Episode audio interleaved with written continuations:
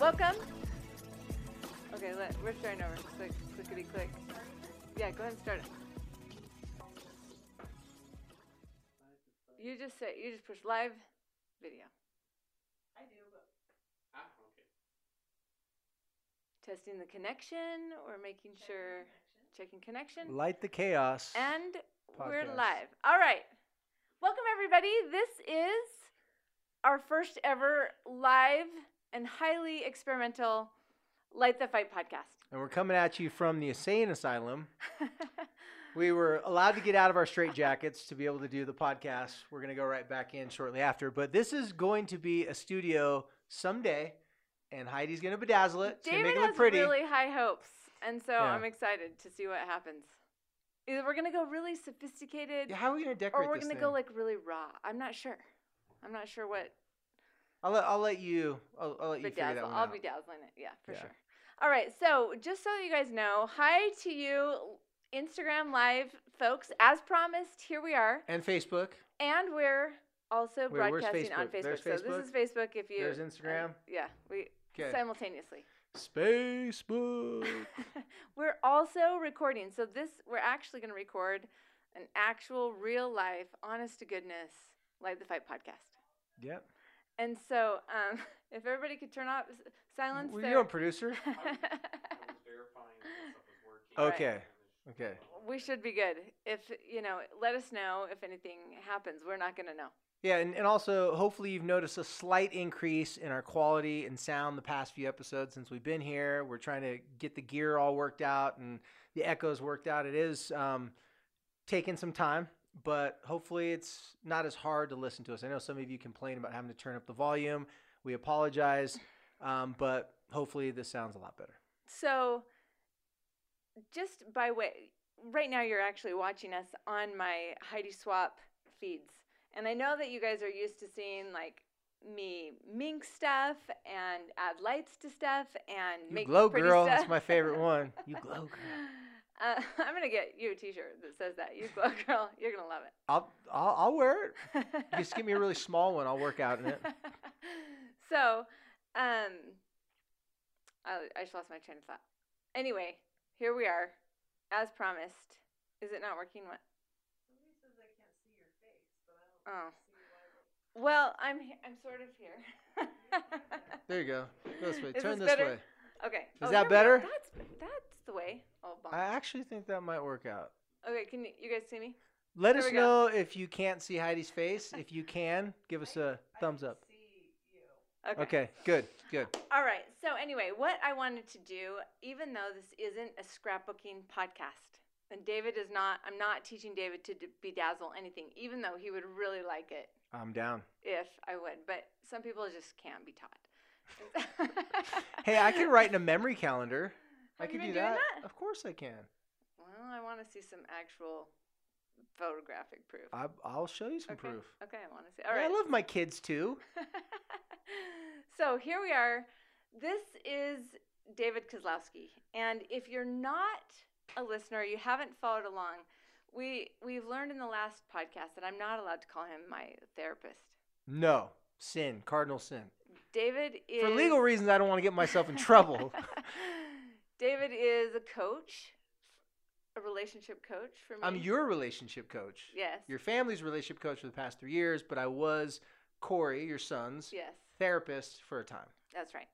So, in case this is your first time experiencing Light the Fight, what we're doing here is I'm sort of um, laying myself out there with all of my vulnerabilities, mistakes, mishaps, pitfalls, um, all the things that I didn't know that I didn't know, right? Yeah. And um, then Dave's role here is to actually shed the light. So I'm the pr- I'm the fight, I'm the problem, and David is actually the light. And you know, I have to tell you this that I I've was never, I would have not have said it that way.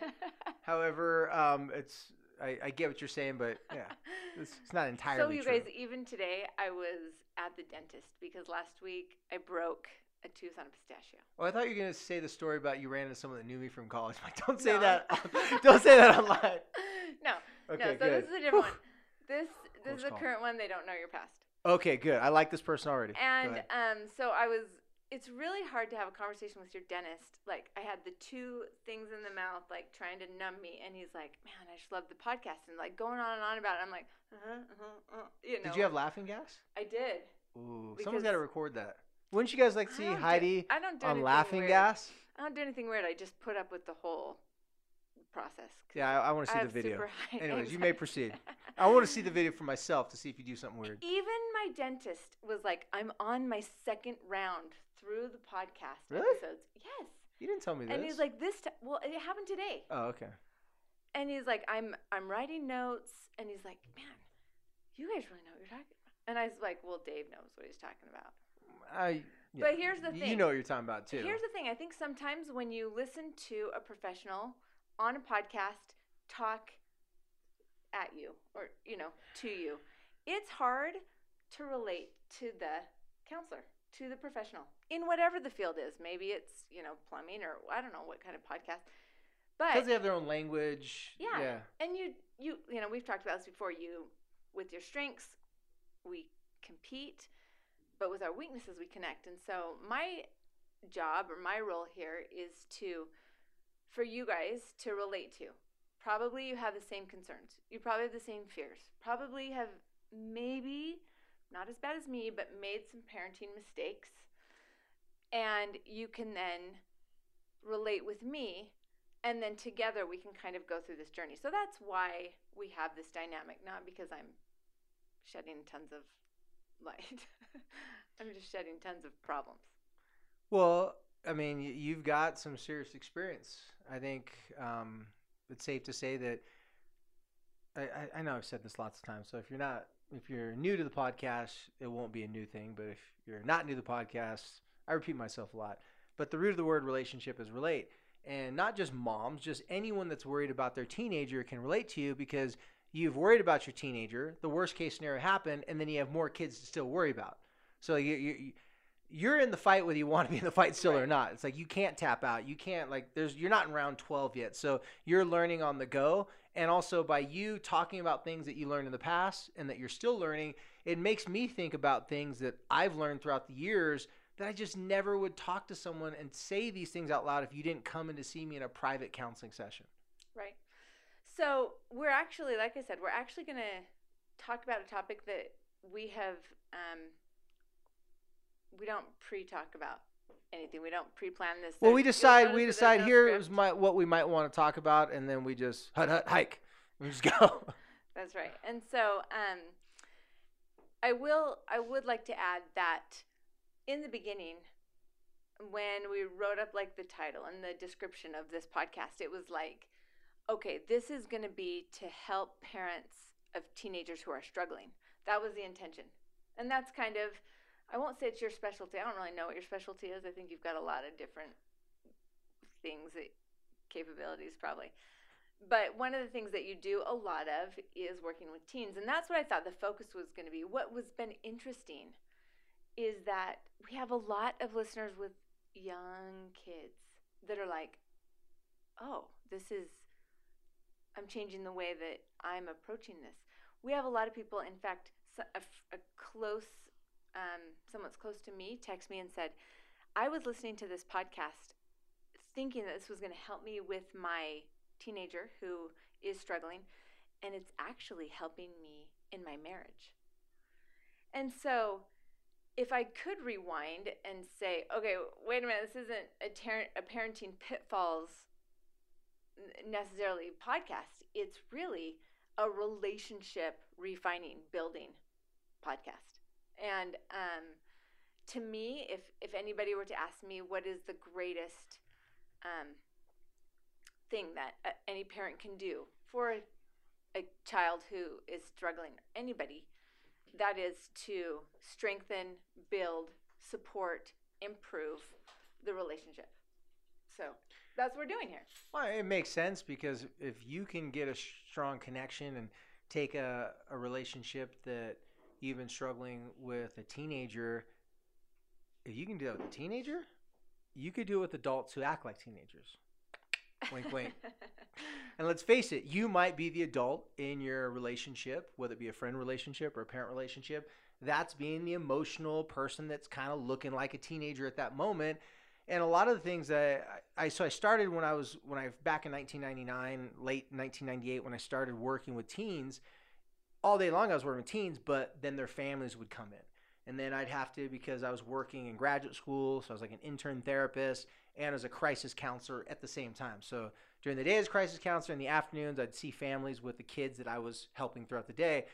So I just started to figure out that the same principles apply for all relationships, but because teenagers are so behind in their normal brain development, they just don't think about the future that often, or at least not for very long. That that's kind of how we are in our most emotional times. Like we're caught up in the emotion, we're struggling, we're reacting, and it's very teenager esque. So I started counseling adults that were just single male or females in 20s, 30s. And then because I'm a marriage and family therapist, I would always counsel couples because they'd bring their teenager in and then I'd help them with their teenager and then one day they'd start open up. and then you'd find out, oh. And then they're the like, "Hey." problem is. well, sometimes the, the real problem was a relationship, but then sometimes the what they noticed is that the problem with their teenager was a mirror of their relationship. And then they would start sharing personal things. Sometimes dads would come on to me and say, "Hey, thanks for helping my son with his pornography addiction and I got this friend that, you know, he's really struggling with pornography too. Like any advice for him and they're hoping I'll just give him like one thing to say and create a miracle and they'll go away. And then quickly it was obvious that that friend was them. And then the mom would come in, and then it would turn into couples counseling. But I never intended to be couples.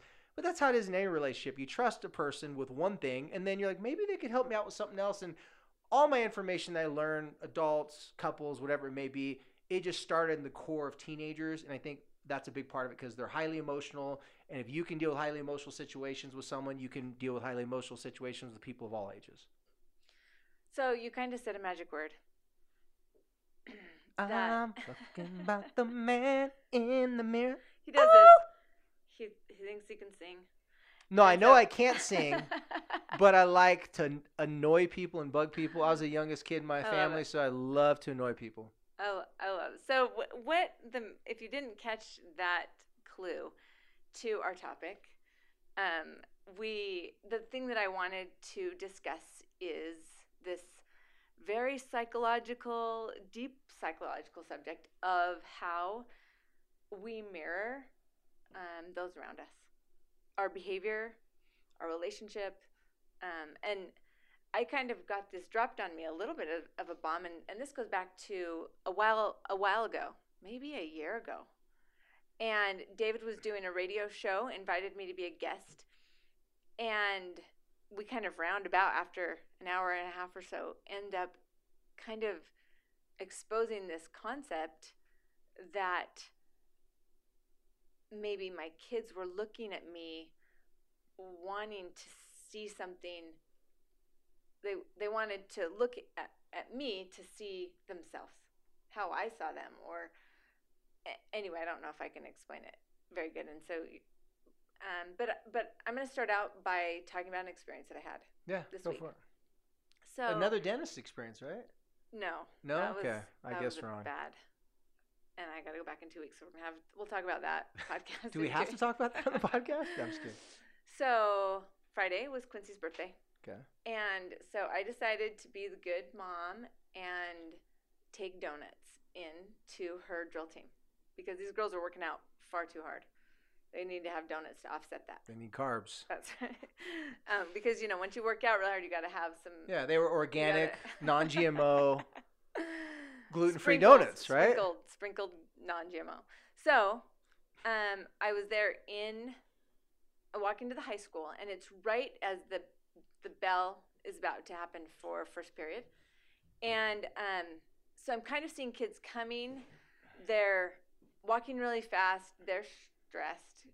Probably some of them are going to be late, and they're not really with their friends. This wasn't a casual time in in the hallway, and um, and I'm walking through and I'm looking at kids the way that I would look at people like in the grocery store or at church or anywhere, and nobody is looking at me. Eyes down, or if there is this glint of an accidental eye contact. It's sharp no, no smiles, no affirming, hey, you know, nothing. And I felt really uncomfortable. I felt really uncomfortable in the hallway at the school. Now, granted, I'm old, and you know they could tell that I didn't belong there. And then there was a couple kids that I like recognized from Quincy here and there, and I'd be like, "Hey, what's up?" And they'd be like, "Hey, what's up?" Y- you know, and and I'd be like, "Okay, phew, okay," and then more like mean, like just this weird, uncomfortable feeling. And I thought to myself, "This is what people are talking about." Of kind of these high schools that are really big where kids don't know each other and um, and then I realized something interesting. So when I drive around my neighborhood, or when I'm out front and somebody drives by, whether I know them or not, I wave. Even when I'm at the grocery store or at Costco, I smile and say hi to people, and my kids will be like, "You know that person?" And I'll be like, "No." Well, why'd you say hi to him? And I started all of a sudden I started to realize that my kids think that you got to have a a relationship with someone to say hi to them and to smile at them. And that maybe the reason why there's a discomfort in the school is that people are looking at the other expressions and and mirroring it because I was I was feeling this weight of of um, I didn't belong. And I don't, so that could be normal. but I I thought that we could talk about this and maybe there's there's a tool here for parents and for relationships. What about the study? Okay, I could talk about the study. Because um, I think that would give a little bit more info and detail what what kind of made you want to think about this? Because that was part of what you told me. You said I had this experience this week. I'm like, stop. Let's just talk about it on Okay, the podcast. so- but you talk about the study. Okay, so I went. So I was watching um, Liz Karchner. I was watching her Insta stories, and Liz is one of the one of my peers, one of the fellow brands at American Crafts, and I've known Liz for a long time. And if you know Liz and you know her husband, um, he calls himself kind of an inter- internet crusader, and he um, has been very vocal about um, cell phones and about uh, the effect that it's having on our society. And I caught a piece of her Insta story of talking about a study that had been done, and this had made an impact on her. And so I did a little bit more research looking for it myself, and it's called the straight face experiment or still face experiment. Yeah. And when I went back, it was a Harvard study. The video, if you look it up on YouTube, has 6 million views. So it's widely known. It's eight years old, and the Harvard guy, the study said it's the study's actually gone back 20 years, and it's been done on infants. So what they're showing is that if a young infant has anybody in front of them, smiling and laughing and interacting, the baby's excited and interacting and giggling and joyful. And then the mom turned her face and looked back with a completely still face. And the baby, within one to two minutes, the baby is like looking around, wondering what's wrong, exhibiting negative emotions, and then starts crying. So he kind of is talking about infants understanding emotions at that time. But I think that what was happening in um, what I picked up on Liz Karchner's was that as we look at our phones with this very still expression, we're not interacting with the phone. We're letting the phone just interact with us, right?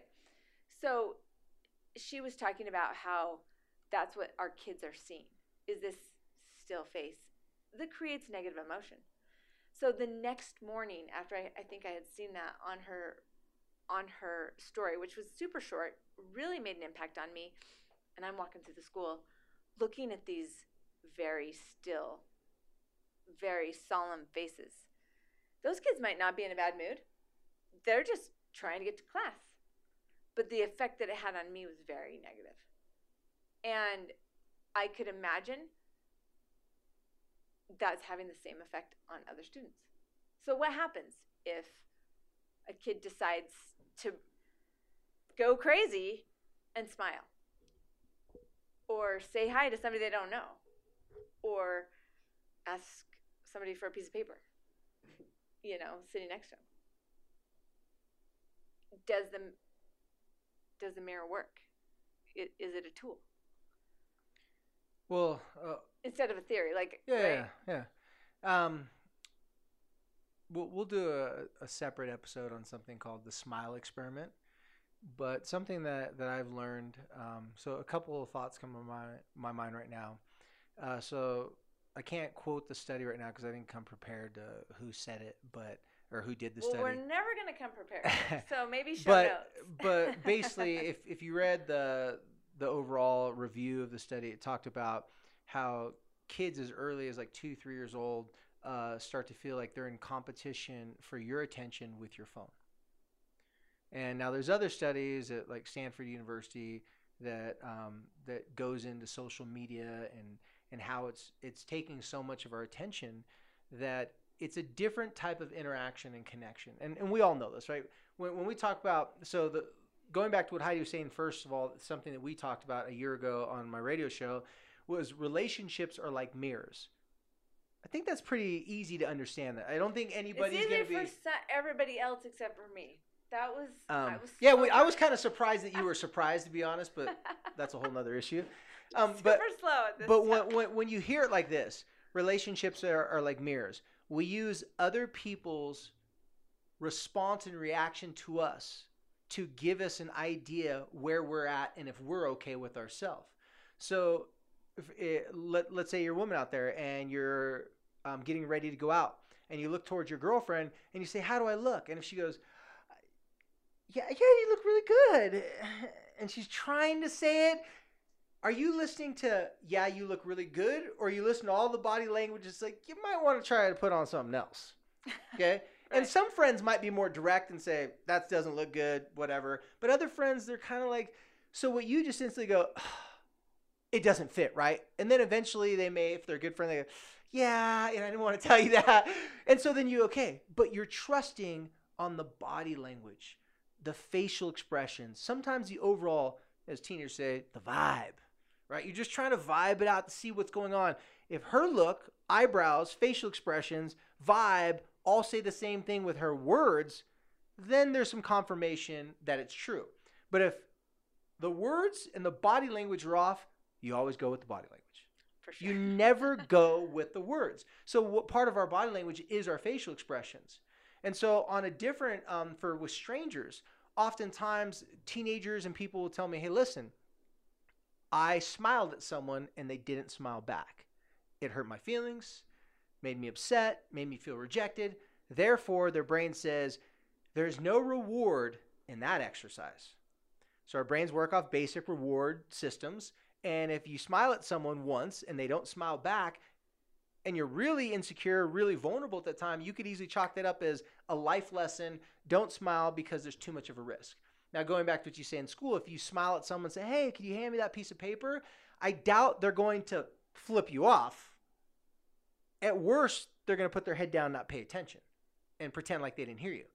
Oddly enough, if we figure out how to present our feelings in an emotion to make other people feel comfortable when they're in our presence or talking to us, then what we're doing is we're giving them a validation that they're safe, they're okay, we don't want any trouble, we're just trying to connect with them. Nobody is scared of a person who is polite and genuinely just comfortable to be around. Teenagers tell me this all the time. I teach them this thing called the smile experiment. And one of the things that they notice when they come back, they say, It's really interesting. I figured out a couple things. I go, What's that? I tried smiling in this specific way. Like I said, we'll do a podcast on this. They smile in a specific way to make someone feel comfortable instead of trying to get the person's attention. So the law of attraction is not what we think it is. When we want people to be attracted to us, we do things to get their attention. But that's not what makes human beings attractive. You know what makes you attractive? Is if people want to be around you and feel comfortable around you. If it was if it was the case that your smile had to have perfect teeth, your jawbone structure, your hair to be perfect, for people to like you, no one would ever leave the house. Like you could never get all those things perfect, or you you'd have to spend thousands of dollars at the dentist all the time. And so Which is exactly what I'm trying to do. and so what what I found out what the teenagers and what people found out throughout the years by, you know, reading books and studies, we found out that the law of attraction is making people feel comfortable around you. The law of attention is what can I do to make me a person that people are going to recognize and notice. The problem is when you're trying to get noticed and you're trying to get attention, you quickly have to think, what are all the things that could make me not likable and not get their attention?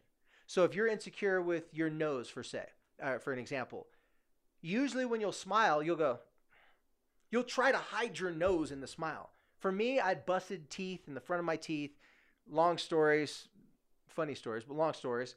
And it started to deteriorate and had a weird color to it. And so all the pictures, and when I smile at people like this, and guess what? No one knew I was insecure about my teeth until I didn't show my teeth in a smile. And instantly it drew their attention to my insecurity and had the complete opposite effect of what I wanted. When you make other people feel comfortable, you smile, hey, what's up? You could have the busted grill, teeth jacked up, and they're like, didn't their teeth are jacked up, but they're really nice. I'm going to focus on the thing that's attractive. And uh, maybe they just can't have the money for it. People will give you the benefit of the doubt and give you excuses because they can relate to you because you made them feel comfortable in the mirror. So if I come up to you, and so it's example, I'm Heidi, I'm walking through high school halls. Teenagers look at me and they're like, hey, how's it going? And I go, hey, what's up? How you doing? Dude, check out those pants. Where'd you get those vans? They're like, oh, yeah, I got them. What's your name? And they start having a conversation and they talk for a second, you walk away. They don't know you, but as soon as they find out that you're Quincy's mom, they're like, dude, your mom's cool. I really like her. They don't, you could be the meanest mother in the world. They have But no you were nice clue. to them. But the mirror that you showed them was a mirror of you're okay, I accept you, and I'm going on my way to make you feel comfortable. And then the person has only one way to respond, or two ways to respond. Either A, stare at the seat, stare at the floor and walk away because they just can't handle that good feeling. But fortunately, about 80, 90% of the time, people go, What? Uh, yeah, uh, do I know you? Have we met before?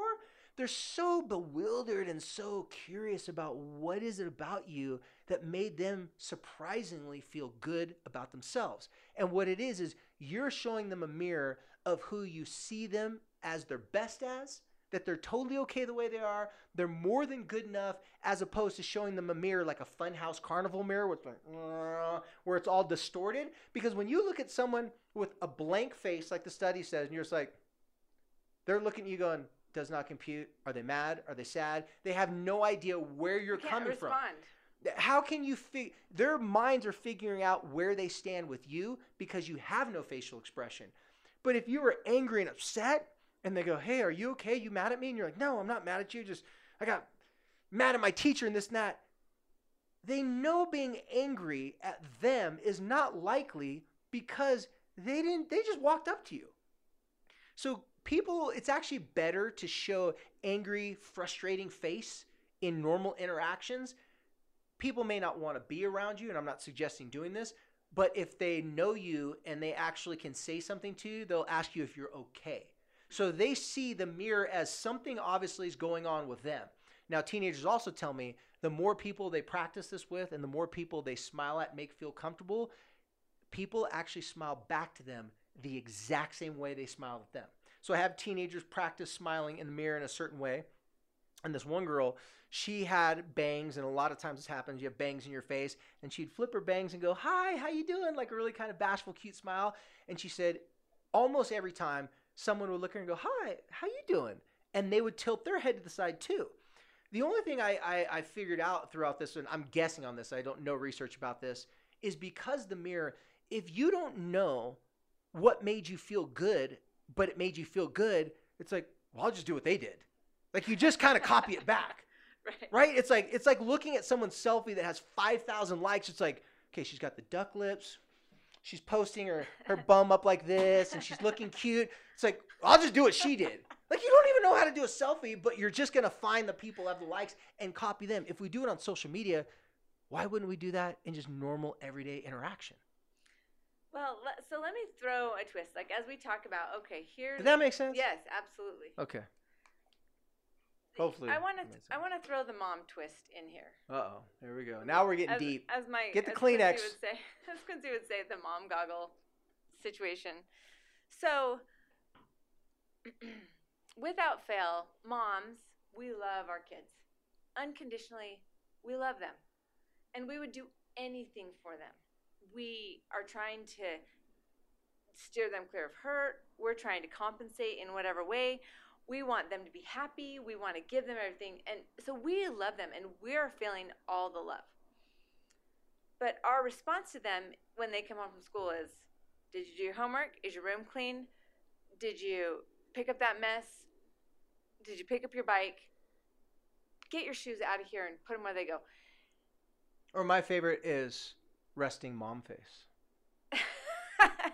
Which, you know, the of us- teenager teenager's words i'm just quoting it and she said my mom because you know our if you've heard of rbf right for those people out there um ask someone if you don't know what i'm referring to point is she said her sorry i just want to enter she said she This goes, isn't about my- me." My, my mom's got resting mom face i go what does that mean she goes you know it's kind of like rbf but it's a mom's version of it so it's like i'm doing things all day long for you and you're asking me to do one more thing Right. no right. so anyways you may proceed So I think that I had an experience, and and I've shared it before. Um, when Colton was quite young, and he had found a journal of mine, and in the journal, It- Ooh, it was I didn't a hear this story it was before. a pregnancy journal, Okay, good.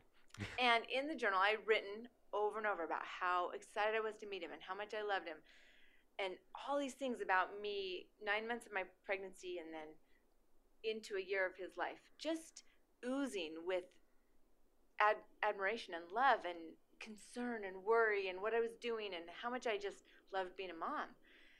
And he read it when he was 13 and he came up to me and after he read it and he held it up and he says, "You know, mom, I didn't know you loved me so much." And I was like, "How can you not know how much I love you? I do everything for you. I clean your clothes. I take Can you you see her face places." right now? Can you see her facial expressions? Why would he think she didn't love him?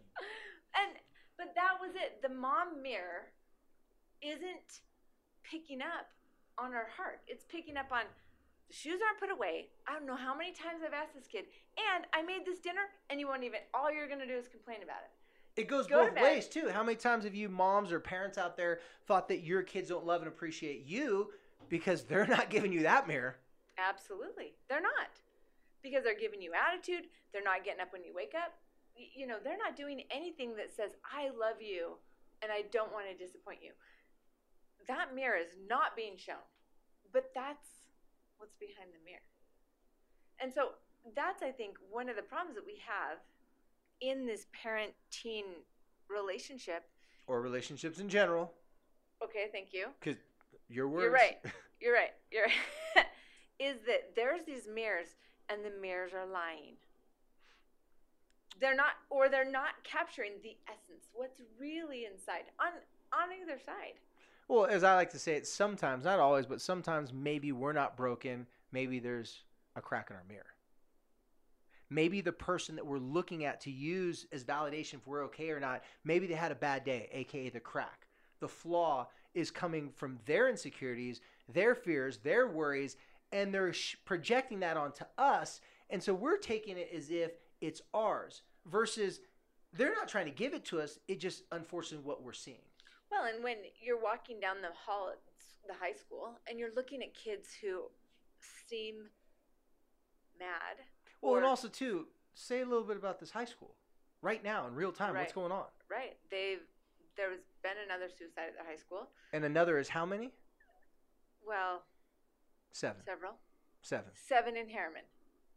in one calendar, not since January one, but in the past 365 days, there's been seven of kids that have attended Herriman. One went to Valley afterwards, but seven kids that have attended Herriman have unfortunately passed away to suicide. So, if you have seven kids, all from different social groups, chances are, even in the largest school in Utah, it's less in some cases than a one degree of separation. It's either in your social group or a one degree of separation. Right.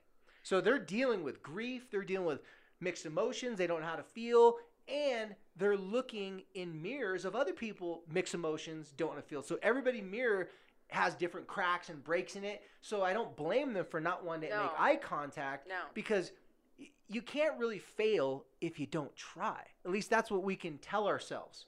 Like I didn't try on that test, so even though I got an F, you know, I didn't even study. yeah, I didn't even study. But the reality of it is, is what if we do try and we still fail? Yeah. Anyways, go ahead. Well, that, that's just that's just what I felt like I wanted to leave to the to the moms and dads out there that maybe taking the time to listen to us. Um, whether you're here live with us or you're listening to the to the podcast, um, maybe take a double check. And when I had that little wake up call with Colton when he was 13, I was a little offended that What wake up call are you referring to? the wake up call that he wasn't picking up my devotion to him in the fact that I was doing his laundry or making him food or driving him all over wherever he needed to go. His mirror is showing that it was no big deal. Or that like it, it was my obligation. It was my obligation. That doesn't count as love. Yeah. Right? Because love is softness and forgiveness and acceptance. And it was hard for me to accept that the shoes never got put away ever. You know? So it's a different podcast. so I think that um, number one, I took I took a chance to talk to my kids about watching their own RBF or like you watch your RBF, I'll watch mine or whatever it is, you know, giving them that permission or that challenge to look at somebody and smile even though you don't know them. And that's okay.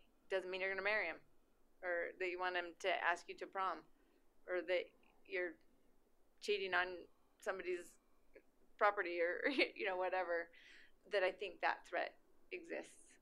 Um, the second scope of that is that I was going to make sure that when I'm in the grocery store or the gas station or church or wherever I am, that I'm going to model that behavior, which I already do, and it kind of weirds them out, but I, I do it.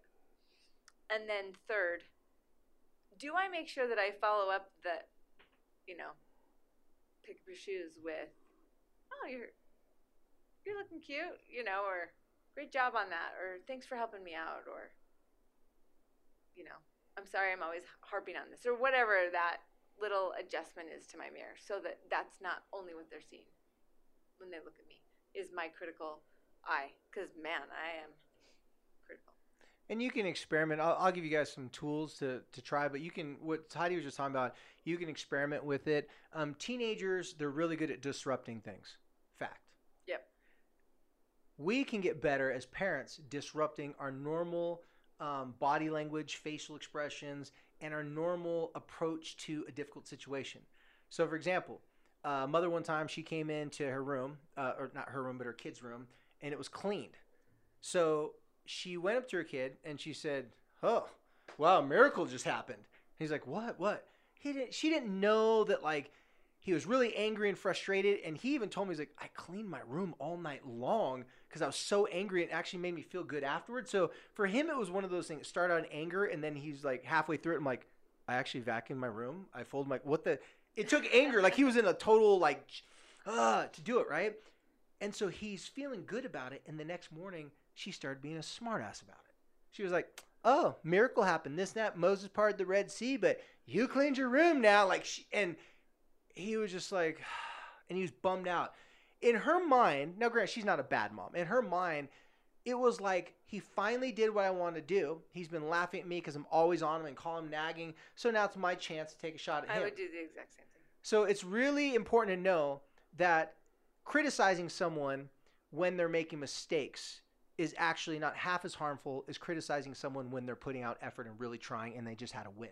So if they do something good and then poking at it and picking out of the details that they didn't do good, you just made them feel like poo poo.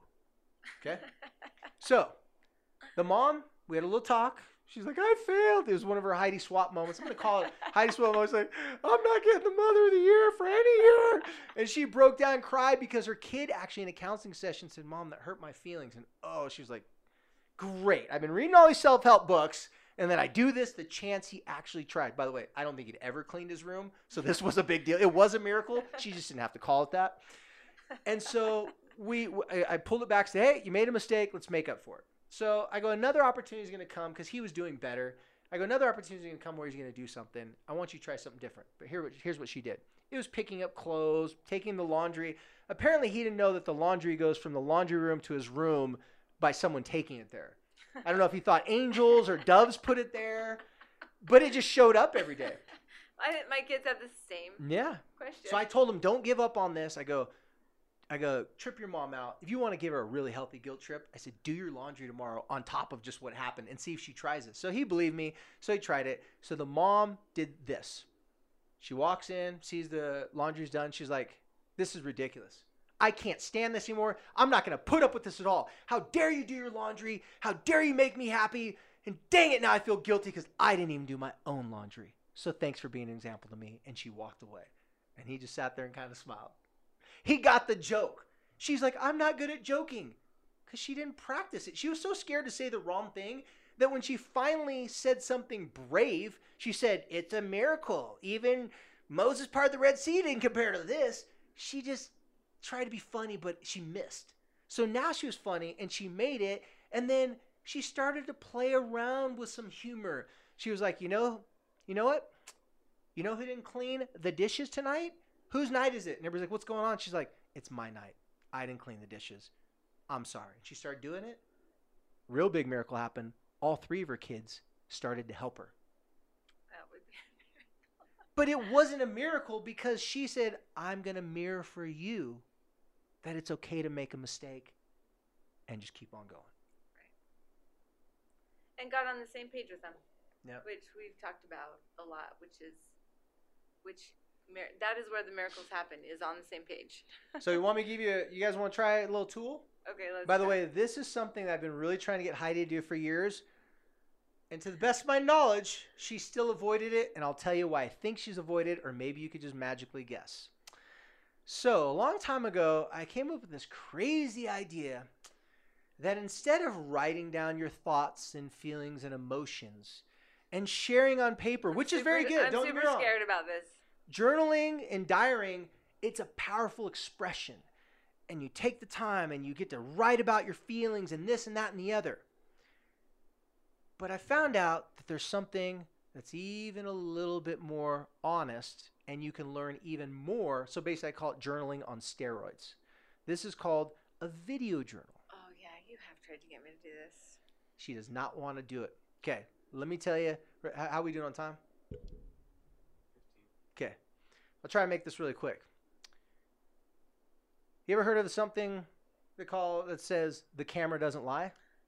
I want you to know that I did this once, and it was really scary. That's why she didn't do it again. Don't listen to her. Listen to me. Focus, focus. Right here. Right here. Okay. Or right here. Wherever. So, one time ago, I stumbled across this, and I'm like, man, I want to see if this really works. So what I did was I took out my cell phone, and I pulled up my cell phone, and I pressed record, and I put it on like a little shelf in my office, and I'm like, okay, I'm gonna journal about how I'm feeling because I was going through some personal stuff, struggling, and I just wanted to see if I can counsel myself. So I did two video journals in a couple days, but I didn't have a chance to go back and watch it. And then a few days later, I went back and watched it. I pushed the, the play button and watched the first video journal. Let me give you an example of how my video journal was. Now, you see me talking, joking around, and acting like a jackass, right? Here's how my video journal was. I would like to share uh, some feelings that I'm having right now. and I was like talking as if important people were going to listen, as if I was going to inspire the world with every word that I said. And when I watched this, I went, it was like, who the, it was the fakest version of myself that I had ever seen with my own eyes. And instantly my brain said, I wouldn't hang out with you, dude. You're not cool. You're pretending to be cool and you're trying to use big words. And I think you used a couple of them wrong. I don't even think you like said it right. And I'm like, dude, what the hell? And so I watched the second one. It was more of the same stuff. I'm like, hey, how's it going?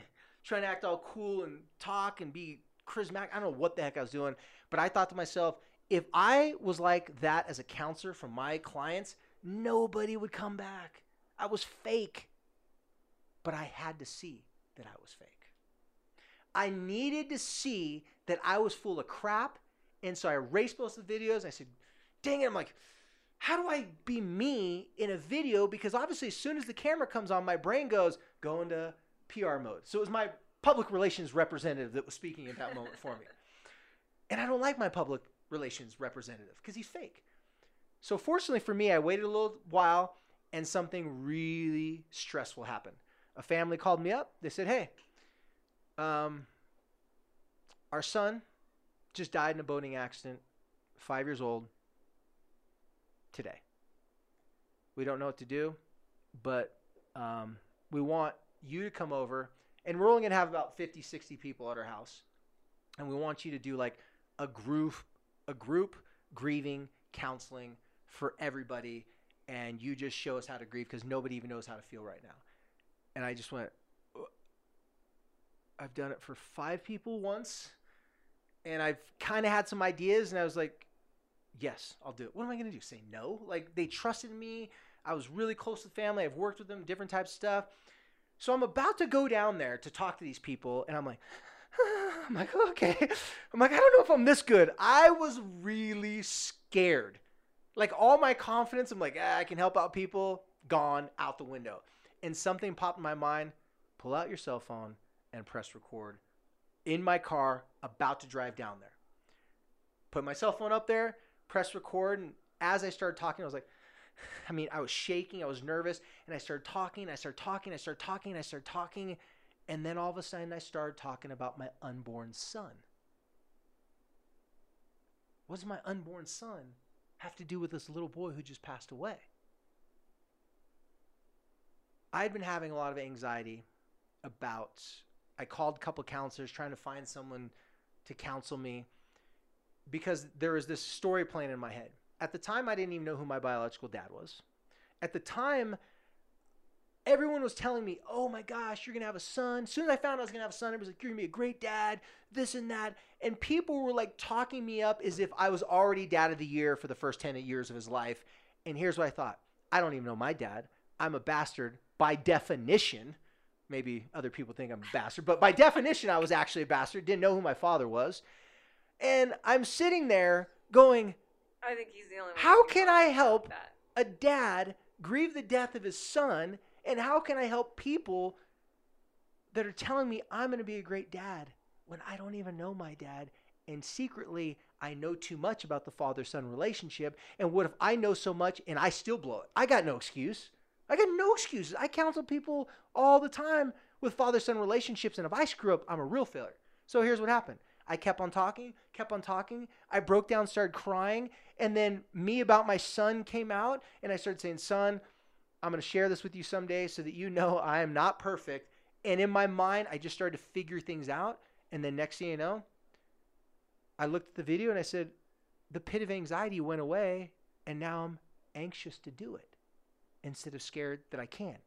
From the 20 minute drive from where I was at my office parking lot to the time I got to their house, I formulated a plan that worked so good in this grieving situation. I drew from when I visited my family in Samoa. Uh, they, do these family gatherings there. I took parts of that, other grieving things, and I went there and I did it. And everybody afterwards, I, I this is how I describe it. While we are all together in the living room, I felt as if like the floor was levitating. It was like, woo, woo, woo. and I was sitting there going, I've never felt anything like this. This is some trippy, spiritual, hippie, weird stuff going on here. And everybody afterwards was like, whoa people started to share how they felt. They started talking about their own, I wish I would have done this. They started sharing their insecurities. And everybody just kind of leveled up in the grieving for that moment. Well, I went back and watched that video. I came home. I did a video after the fact, and then I figured out what it is. These videos show you the things that you don't get to see, and they help you go from critic to best friend. Because as a critic, you're gonna look at your insecurities. I didn't like. Oh, by the way, in the video when I looked at it, I'm like, I thought I was younger. I'm like, last time I remembered, I was still playing football in college, and I was forever 21. I'm like, I'm old. I got wrinkles. I'm not where I want to be.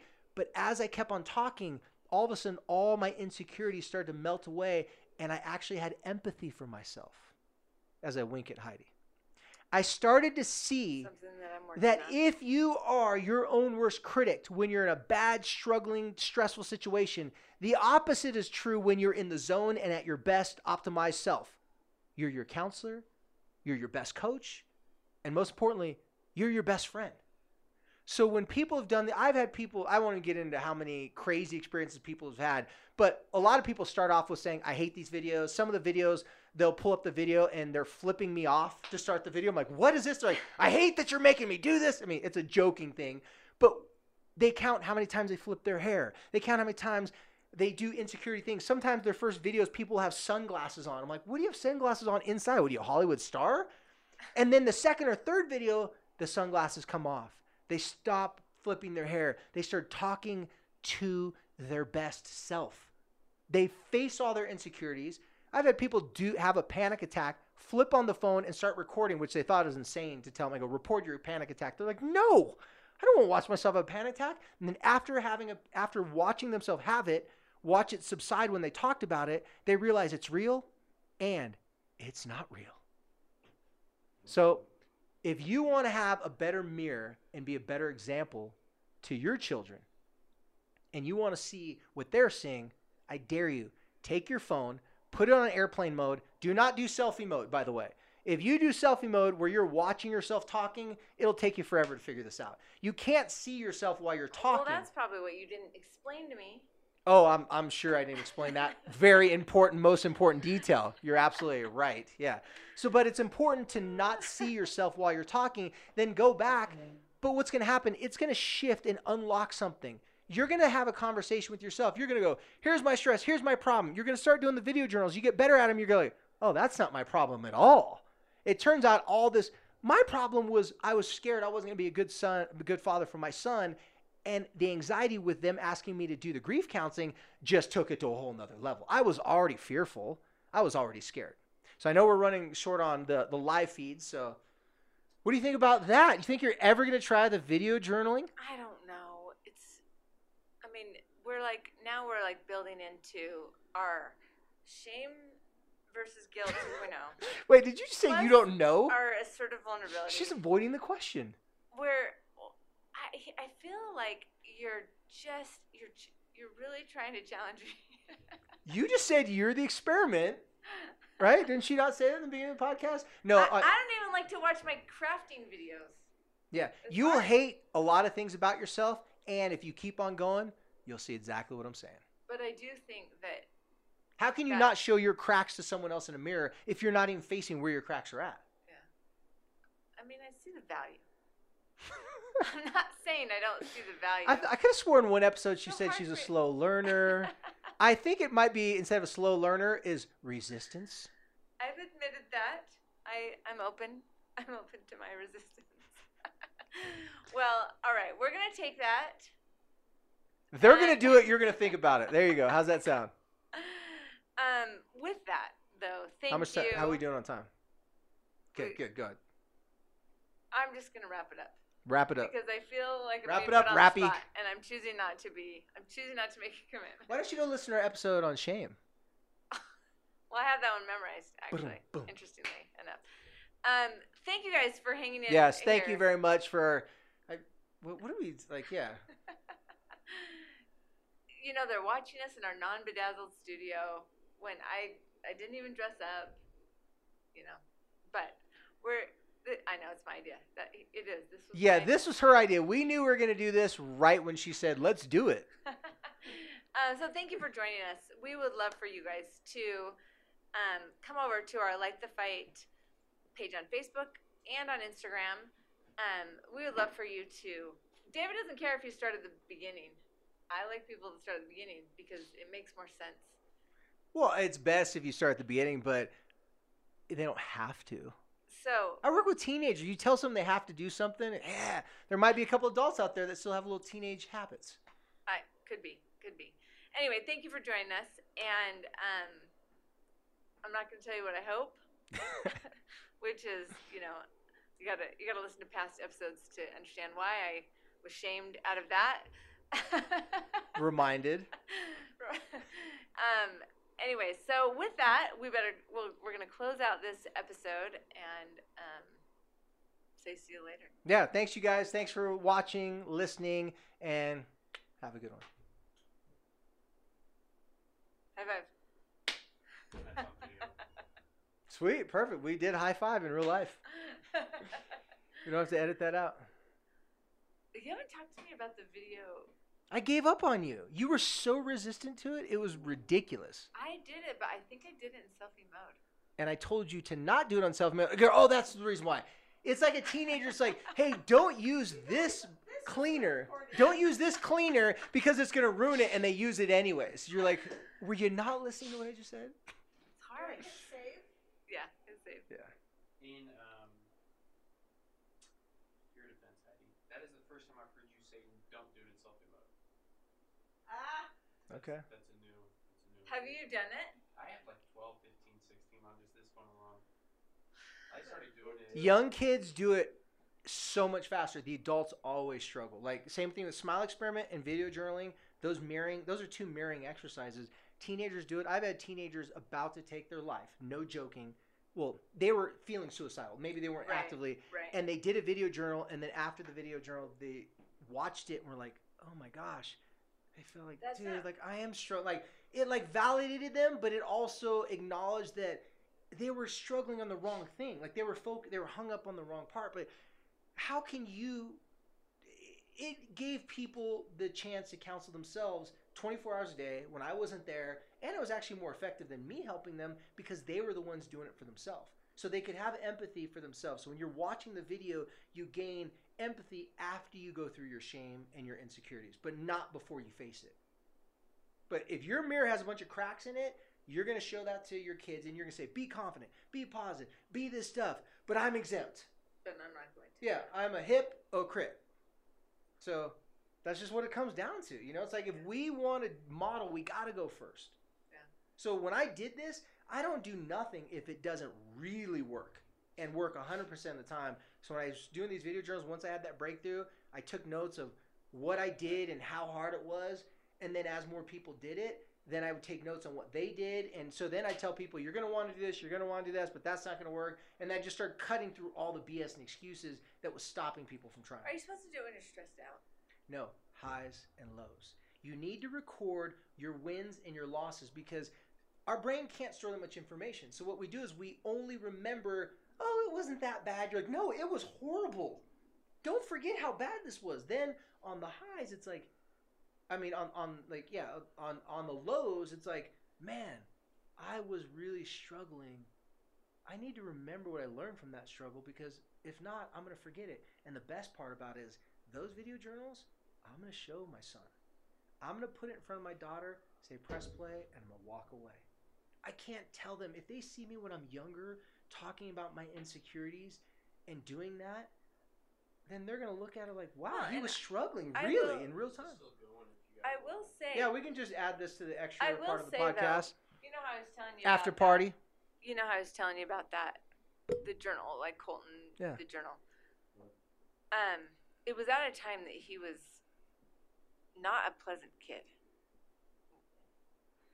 and One of the most unpleasant times. I was like, You're oh, like, it- he it was wasn't a really that pleasant all the time. Yeah. Um, but when he read the journal, he knew I wasn't lying. Because it was real time when he was reading it from the past. Right. He didn't read it. He he didn't go, oh, my mom wrote this today to make me You try know, to feel and, better. And then he was born, had this birth defect, and I was like, I don't even care. I don't even. It's like I don't even see it. Yeah. And I think that he was like, that that was the thing. He he saw that I really loved him. I didn't have to say those things. I have to keep that journal.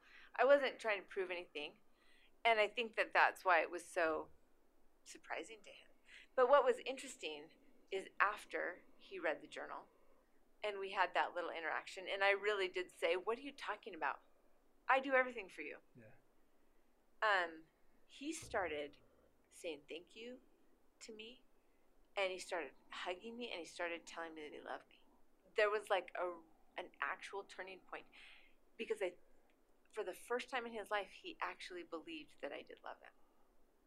But it had to come not from my mouth of trying to be obligatory or prove something to him or in the heat of battle. There's no agenda. There's no intent. You, you got to win because he stumbled across it. But how do we recreate more pleasurable experiences like that? We're well, have to. scrapbooking. well, Yeah. the only answer is scrapbooking. You have to. You have well, to. Your kids have to be all asleep when you're actually taking the beautiful pictures and putting them on the page and writing about them. They cannot be involved in any way. why can't you do video booking? I know, I, I'm resistant. I'm resistant to this idea. I look forward to hearing how it goes when you do it. no, you're using your Jedi mind tricks on me. It won't work. I know it too much. I know. I know your. vid- I know your Jedi mind trick. Well, fortunately for me, I know that you have no desire to be better and have self progression. so, of course, you won't try it. If nothing else, out of curiosity. Uh huh. Yeah. I'm. I'm picking up what you're putting down. I got it. All right, you guys. Well, somehow we got a little after party into this episode. Yeah, so basically, what happens if you're when you listen to this episode on iTunes or however you listen to the podcast, um, we did a Facebook, Instagram live video. We only had 60 minutes. That cut it off, and then we kept on talking. Our producer and uh, our other assistant was helping us and saying, "Yours, we're still recording." I'm like, "Keep it rolling, keep it rolling." Real, one, one, one quick thing I want to ask you: He's still trying to convince Why me. do you think, honestly, why do you think you're so resistant to it? Well, I did it one day. And I was sobbing my brains out. It turned into more of a prayer. Like I felt like I was saying a prayer. I couldn't even talk to myself.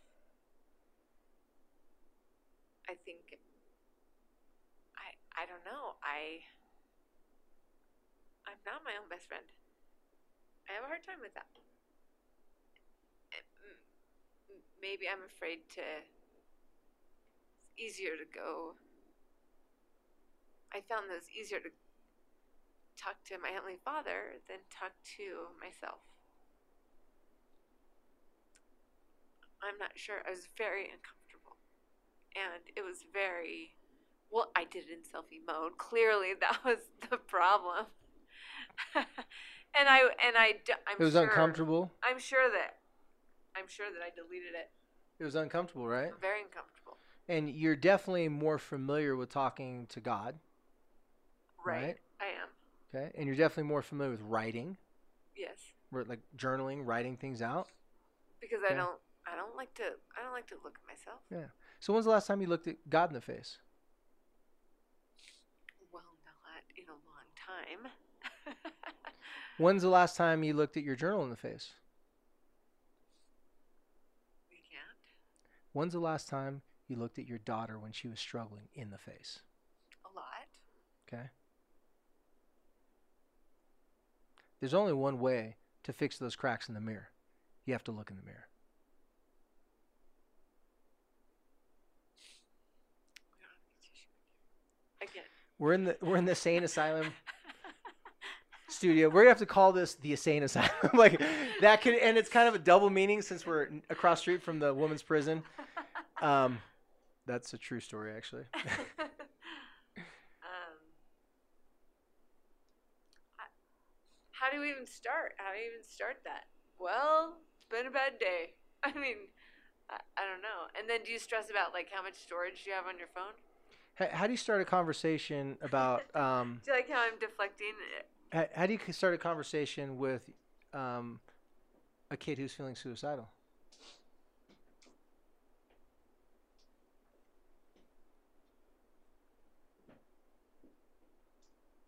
Because I mean, there's nothing at stake, right? If they take their life, it's no big deal. So you don't really have to say anything, right? No. the hardest conversation is going to be had when more is at stake. you, my wife, everyone that's like, oh, I'm better at writing and this and that. I want to do the video journal stuff like that.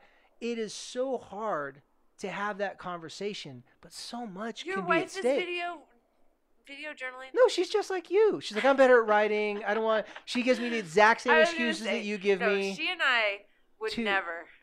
no, she's like, I'm better at writing. And then, so what I did is when before our daughter was born, I wrote like 15 pages in a journal, telling my daughter about the mom oldest daughter relationship, explaining it to my daughter. I mean, I bawled my cries out, my my eyes out. I probably half of it's probably smeared on the page. And I said, sweetheart, told her how much your mom loves her. And I said, now I'm giving this. So I gave it to my wife for a Christmas present. I said, now I'm giving this journal to your mom, and she's going to write in this journal. She's going to talk to you in this journal. She's not writing about you. She's talking to you. And so my wife did it. And then about the same time when I created this whole video journaling thing, I asked my wife to do it. My wife's been really resistant. I think she might do it now because I haven't talked to her about it. But it's something that she's fearful of because she, if she gets up and talks in front of people, she says how she feels, she just starts falling apart and starts crying because she is she feels so much. So just like with you, just like with anyone who could be resistant to this, the fear is that what if you open up a can that you can't close? yeah, I think that's a good. But the result is, how do you know it's in there if you don't open it? But that's the other thing is that maybe maybe my resistance is I'm not prepared to hear. I like to know the end from the beginning. I am one of those people that reads the last page of the book. When when did you try this video journaling? Was it yesterday? No, it was like it was like two years ago. Mm-hmm.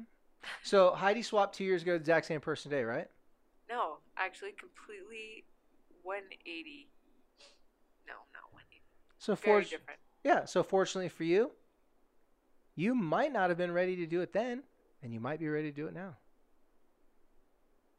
Okay, okay, okay. So It'd be a pressure. cool episode. You can come back like, I'm not saying David is right. Do you have a timeshare condo that you want to sell me too, or what? well, I t- a little inside joke. I will just, I will just say this. I'm not. I was being sarcastic before, and I asked you that a very honest, sincere question. We're always talking. You're trying to figure out things. yeah, I am. And when you figure out things, you normally take a process where you're like, I have a thought and let me talk it out. Let me call David. We'll talk about it, do a podcast, have conversations about it. And you seem to be really comfortable in a very round robin, slowly circling the issue and then eventually you get to an approach. But with the influence that you have right now in this podcast, I think you can't take that long anymore. I think you need to update your app.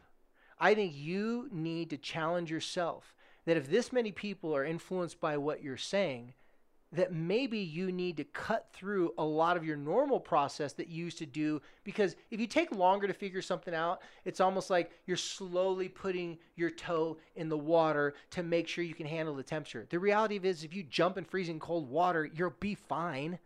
You're not going to die. I'm also not one of the types of people that like to jump in the, the cold water. I like to ease in, even though it's more miserable. Perfect metaphor then. I picked the right one. I didn't even know that. I guess. You just proved my point. So, and I will tell you this week. So, so tomorrow, no Thursday night, I have to speak um, to a group of parents here in Herriman, where I live, and it's a suicide awareness, suicide prevention event, and I'm scared, and I'm not totally 100% sure what's going to come out of my mouth, and I'm probably I'm I'm probably in that place where, similar to where you were, when you were asked to go and teach people how to grieve.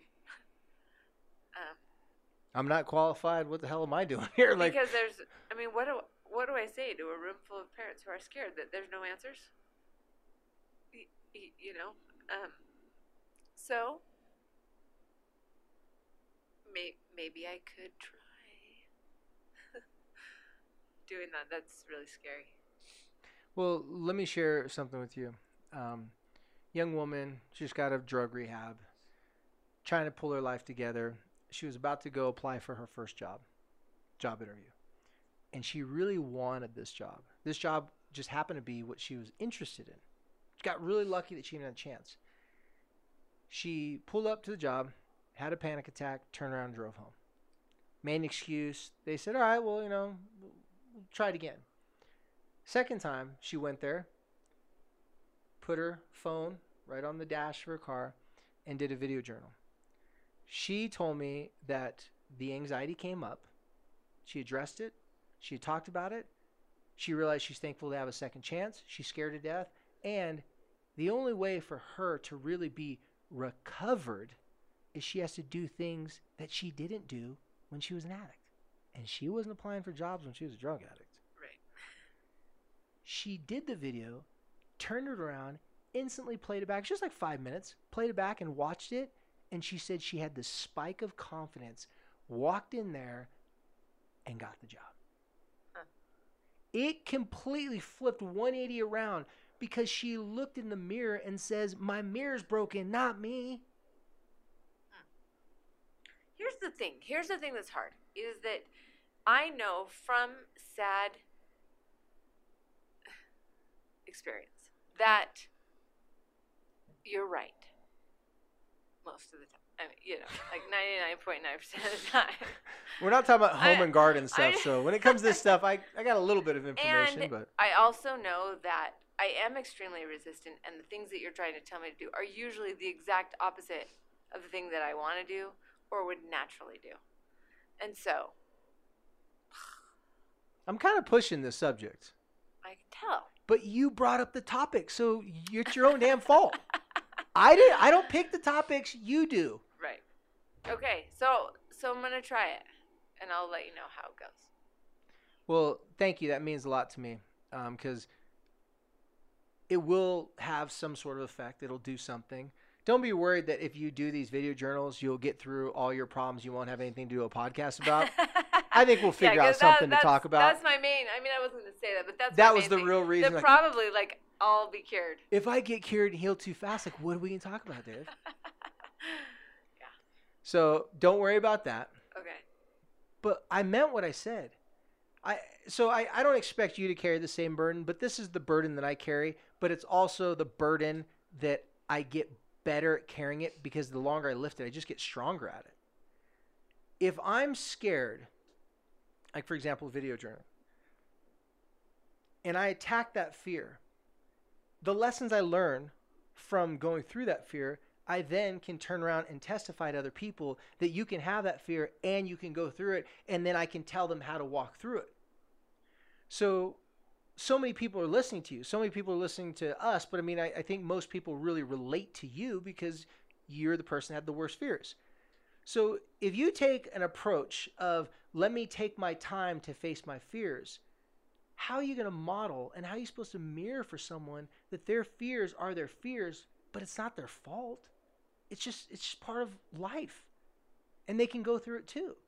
So because we're doing the podcast thing, this is a video journal, but it's an audio journal. So this is like halfway to the video journal.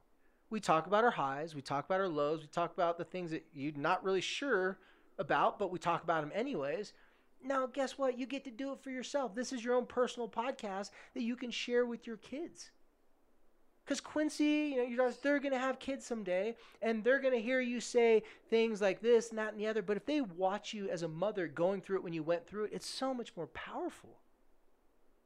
So do you like sit and think about what you're gonna say before you do the the video? You would, but you're not supposed to. Okay? You don't have an outline. No, you have to practice just freestyling. So if you put on the, the camera and you say, Start date, captain's log, uh, I'm Heidi Swapp, and today ate oatmeal for breakfast, and then I proceeded to go to my first meeting. I mean, sometimes people start like a report of the day, but if you weigh in on, like, here's my Wednesday, here's my highs, you start talking about it, that can also lead you to recognizing some of your lows. And then when you start talking about your lows, then you start realizing maybe my low was a high, and maybe my high was that I actually faced a low. I don't know. So you get to actually be looking at your own mirror because nobody follows you with the camera around all day long recording everything. So it helps your brain recall the things that you learn that you need to keep and the things that you've been believing that you need to get rid of because it's not effective way to think about yourself anymore. And these I'm just the things I've said today are like 10 of the 100 things that people have told me back that they got value out of.